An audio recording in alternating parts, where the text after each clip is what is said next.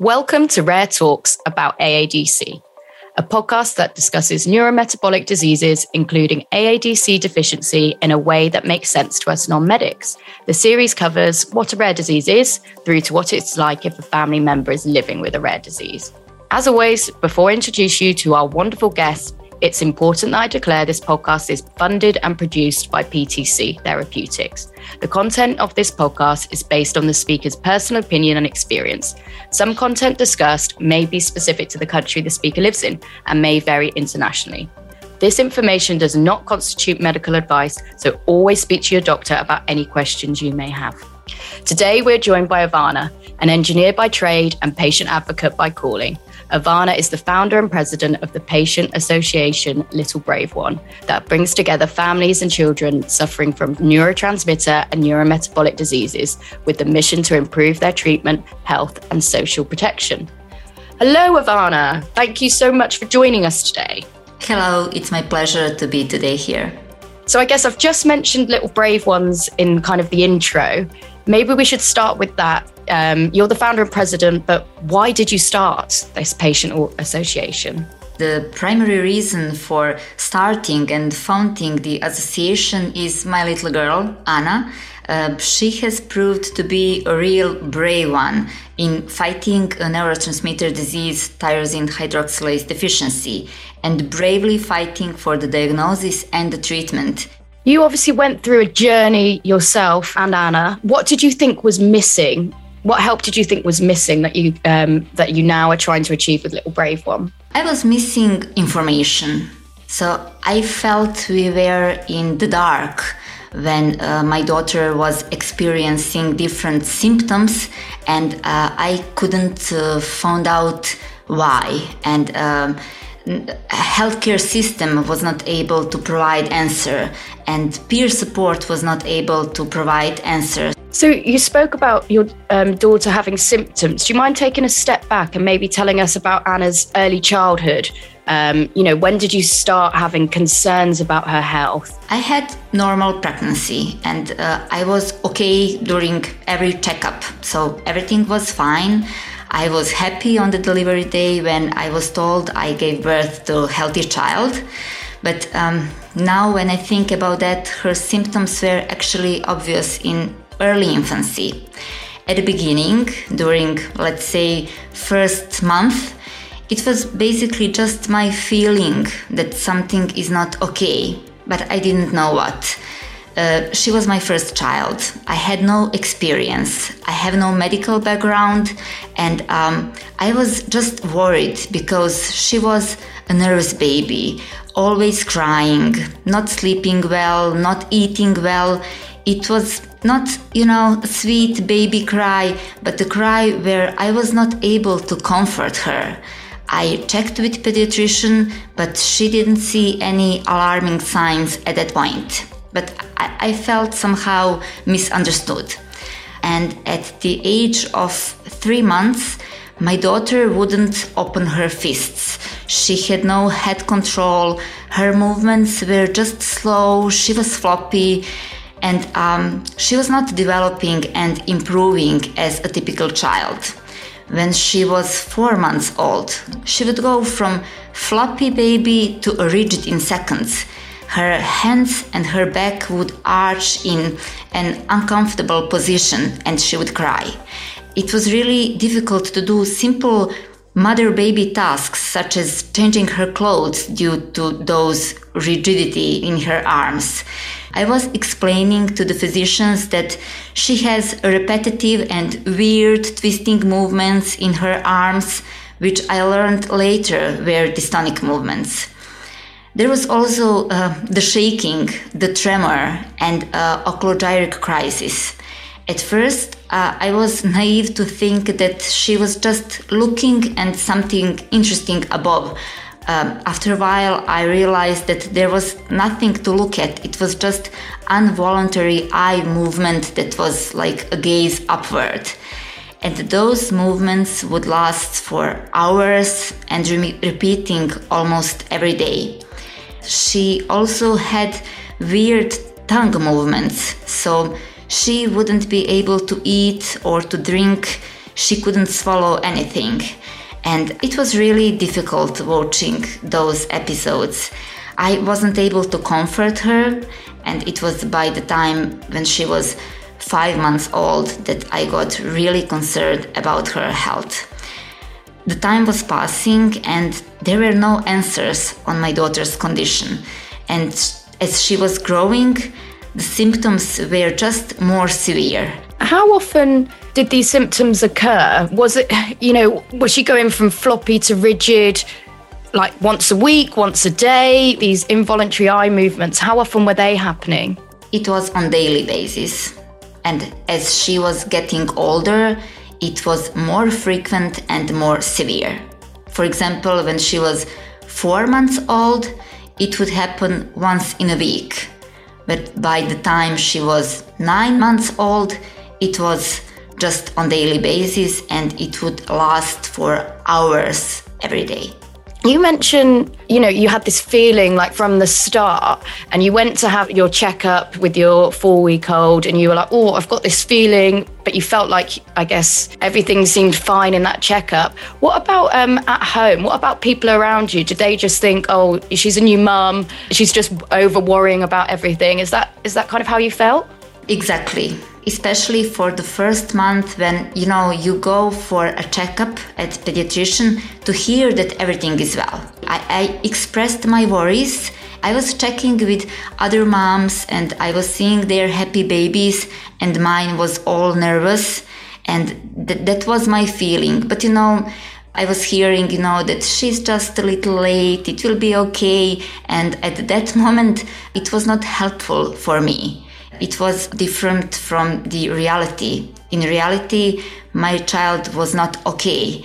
At, at first uh, weeks and months, pediatrician didn't actually see uh, that something bad is, was going on we're kind of obsessed in the UK with milestones. So in like the first six weeks, you have to have a, a checkup with your newborn, and they go through milestones, and then you have um, health visitors um, like regularly coming in to see what your baby can do. And there's quite a big emphasis on missed milestones. Did you have to go through kind of a series of missed milestones to understand what was going on with Anna? Yes, the healthcare system here is similar. For example, first milestone is checked when the baby is three months old, and that is the time when she should have her head control but she was late on that one. Now I think that those alarms should be seen more seriously at the first milestone. The child doesn't reach fir- first milestone, they should start a diagnostic procedure immediately. You said a few things kind of going on with those missed milestones. So it was um, kind of, she was really floppy. She couldn't hold her head up. She was kind of making involuntary movements with her eyes. She was closing her fists. Some of those kind of symptoms like often sound like like epilepsy. Did you find that she people thought she had epilepsy or it, was it hard to diagnose? It was basically doctors, tests, more tests, more specialists, lots of Google search, collaboration with physicians, and actually traveling abroad to get a diagnosis. So um, let me just uh, introduce you uh, to the background. Uh, my daughter was born in 2013, and uh, we live in Serbia, where at that moment uh, many diagnostic procedures were not available. I will share our journey, which lasted for 14 months. So, for the first few months, uh, my daughter was seen only as a um, slightly floppy baby so no particular tests were done. When she was five months old, we uh, were admitted to a hospital for tests uh, because of the symptoms I previously explained. And we spent three weeks in the hospital. Um, many blood urine tests were done, many scans, such as um, CTs and MRI, were performed. Also, EEG and EMNG, uh, to check if she has epileptic seizures, and another to check her muscles. When, when she was having oculogyric crisis, I thought it was epileptic seizures, and some neurologists thought it was epileptic seizures, seizure because it looks like that. So it takes really a, a good knowledge to um, define those slight differences in symptoms to be able to suspect a diagnosed. So my, my daughter was also checked for a stroke and uh, metabolic tests were performed. Basic genetic tests were done and it all came back clear. So on the paper, my daughter was healthy. But looking at her health conditions, her crisis, and all um, uh, movement uh, symptoms, her developmental issues, it was obvious that something was wrong. So, after all tests were negative, we were admitted to um, two other hospitals in Serbia, and it was all uh, done again. More specific tests were included, such as um, cerebrospinal fluid tests. All came back clear. And at one moment, she was suspected to have a cerebral palsy. Physiotherapist said that um, she wouldn't say it is uh, a CP. And she also mentioned how my daughter has kind of sleepy eyes. And uh, what was not typical for cerebral palsy is that during physiotherapy, my daughter would um, get worse. The doctor mentioned was that my daughter looked like she was missing the dopamine or something. At that point, I had no idea what dopamine was, so I went home to Google. And I remember I spent hours adding keywords such as motoric delay, dystonia, upward eye gaze, and I added lack of dopamine to that search. And somehow I, um, after hours, I ended up searching neurotransmitter diseases. And I actually managed to find a YouTube video of a boy who had the same symptoms as my daughter. He was diagnosed with AADC, and his mother posted that video of his symptoms. I saw a video um, of a boy from California who was diagnosed with THD, and he also had um, similar symptoms. So uh, that was the moment when I felt I was on the right path. Her neurologist explained that the clinical picture is really similar and she would run further tests, but there was no laboratory in Serbia who could do it. We decided to travel from Serbia to Germany and my, my, daughter was 14 months old when we were admitted to hospital in heidelberg and among many tests that they did, uh, the most valuable was checking neurotransmitters in cerebrospinal fluid. That is how um, THD was suspected and confirmed later by uh, genetic testing. And um, I'm really thankful to those families who shared it online. It was really helpful for me to see and to somehow uh, start new discussion with physicians about um, neurotransmitter diseases. I actually remember having um, mixed feelings when she was diagnosed.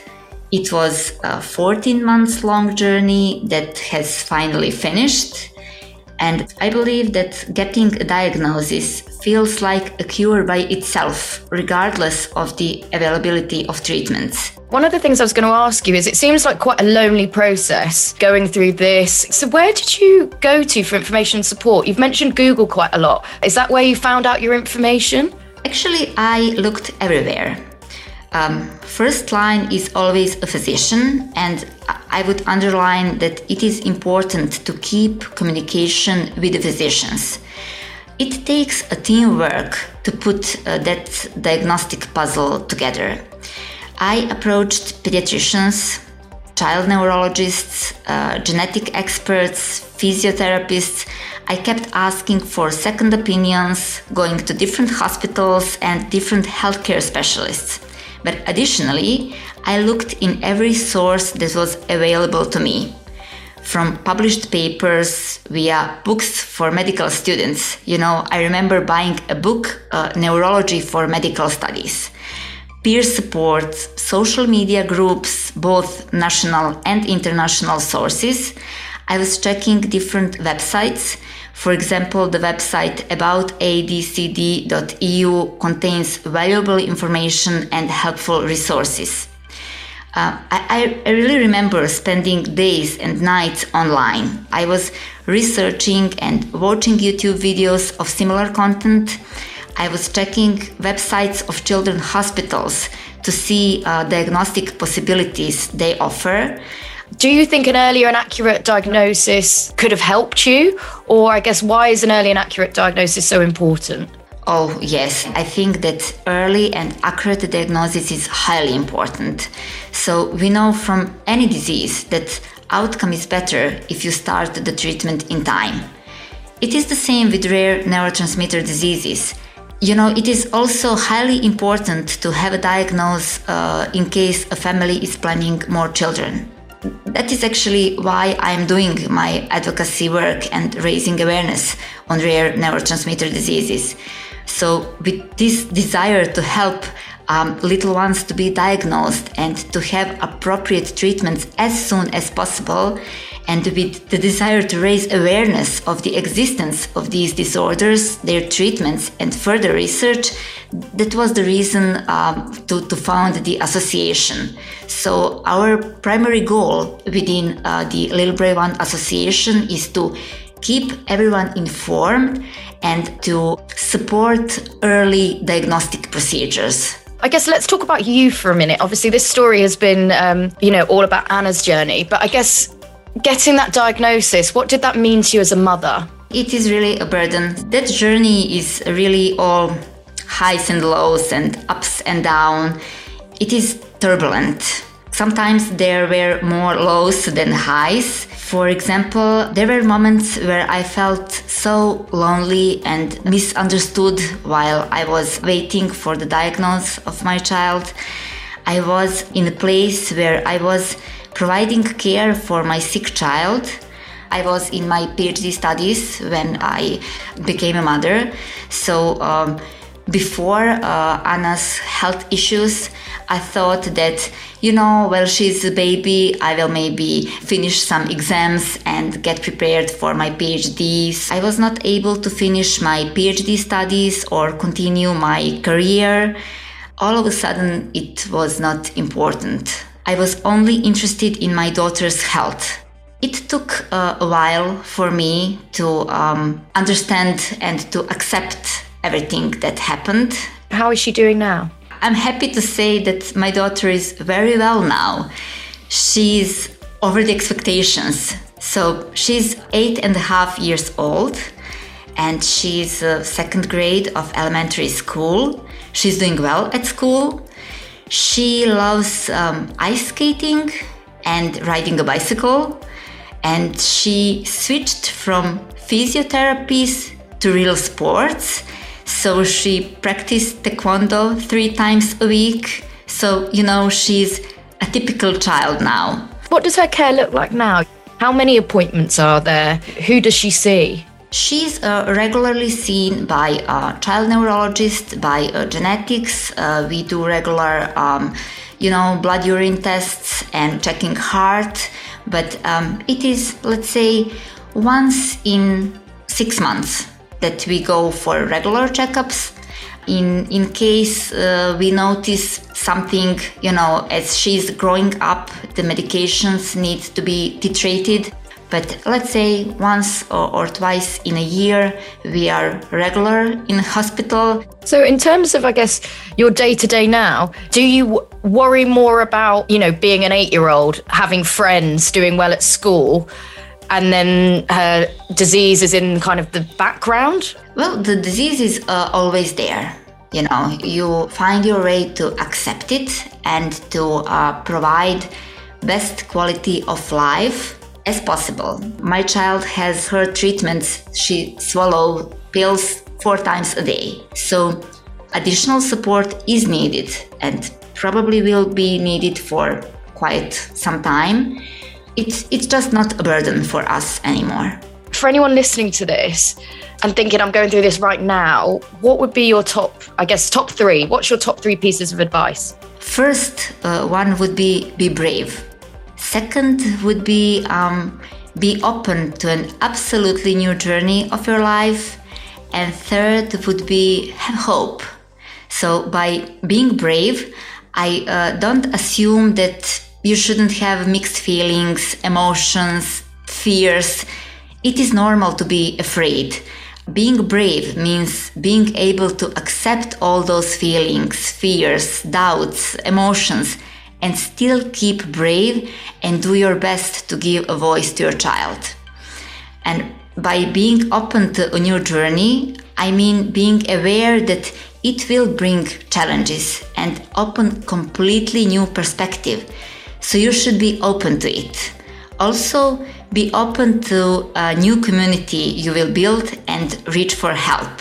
So know that you are not alone. And by having hope, um, I mean to encourage you uh, to not give up. There will be many unclear situations, difficulties, unknowns, ups and downs, and um, please have hope and uh, believe in miracles. Treatments are just around the corner.